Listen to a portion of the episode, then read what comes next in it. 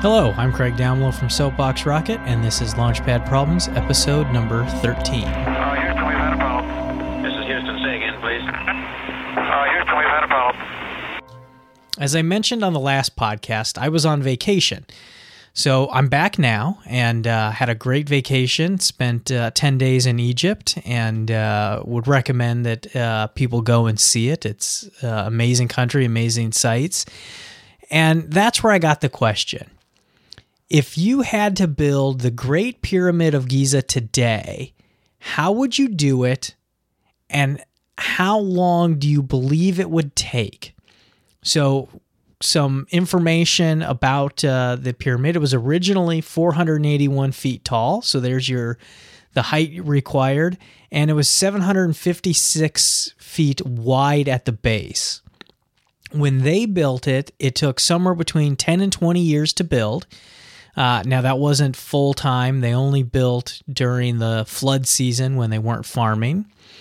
Uh, it was originally covered with uh, a smooth outer surface, uh, but the the blocks inside are also of a limestone, and uh, there's approximately 2.3 million blocks were used to build it. And they used no mortar or glue when they built the pyramids. So there's your your challenge. You have to stick to the original um, base material, the the the blocks, the limestone blocks. But you can use other modern techniques to to glue them together, to support them, whatever you think. But take that into account and then decide how long you think it's going to take, the time period.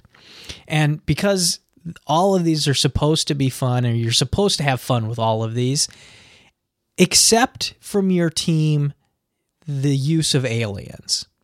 Now, I don't think aliens built the original pyramids, but maybe you're going to use aliens in your next one. But what does that do to your timeline?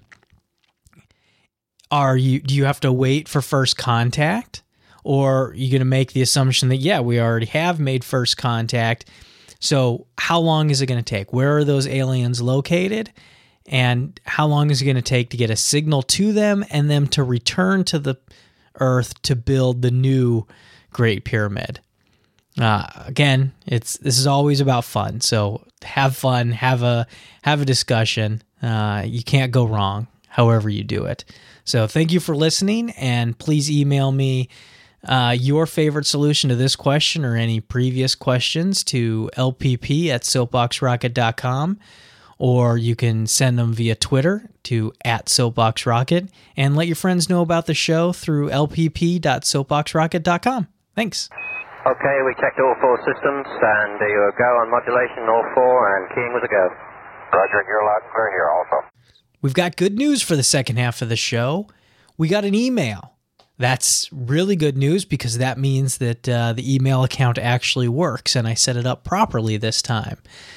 So this one go, comes back from our last episode, number 12, uh, How to Plant a Flag on the Summit of Mount Rainier, and it comes from a poker fiend. So let me read his email is how to plant a flag on the summit of Mount Rainier. Two words, outsourcing. Contact the relevant guide companies and pay them a fee to carry the tiny toothpick flagpole and postage stamp size flag with them and plant it upon arrival. Tiny flag creates a limited burden on the climber. Perhaps you could implement a strategy where teams would compete for the quickest ascent and placement. Create a media blitz around the event and have the fastest team post a tweeted pic on the with the team placing the tiny flag. Get media exposure for your brand and rate the cost off of the books as advertising. And the top five challenges from uh, Poker Fiend are one, number one, people dying to a hurried summit approach and the bad publicity that would ensue. Uh, that's probably a good one because weather plays a heavy role in how long it takes to get to the top of Mount Rainier. Uh, number two, lack of cell phone services at the summit. Number three, uh, yeah, weather, of course. Uh, number four, Tiny Flag makes for less than stellar photo op. And number five, Geraldo Rivera finds another vault to open on the same day as the climbers approach the summit. Uh, I don't know if uh, Geraldo Rivera is still looking for vaults, but he is still on TV, so I guess that's a possibility. I think one uh, might be another concern here is a tiny flag and toothpick could easily be lost in a uh, climber's pack and difficult to find once they get up top. But it's it's a good answer, and it's a uh, good set of uh, challenges. Uh, that comes from a poker fiend. You can follow him at www.badbeatbbq.blogspot.com. And, uh, you know, I guess it's a good tie in because uh, poker is a type of problem solving. Uh, it's it's a different kind of a reverse problem solving because you know what your your your solution is, but you have to figure out what the other people planes their solution is, or at least what the odds of their solution being better than yours. So thank you for listening. Uh, thank you for the answer from our poker fiend at uh, www.badbeatbarbecue.blogspot.com.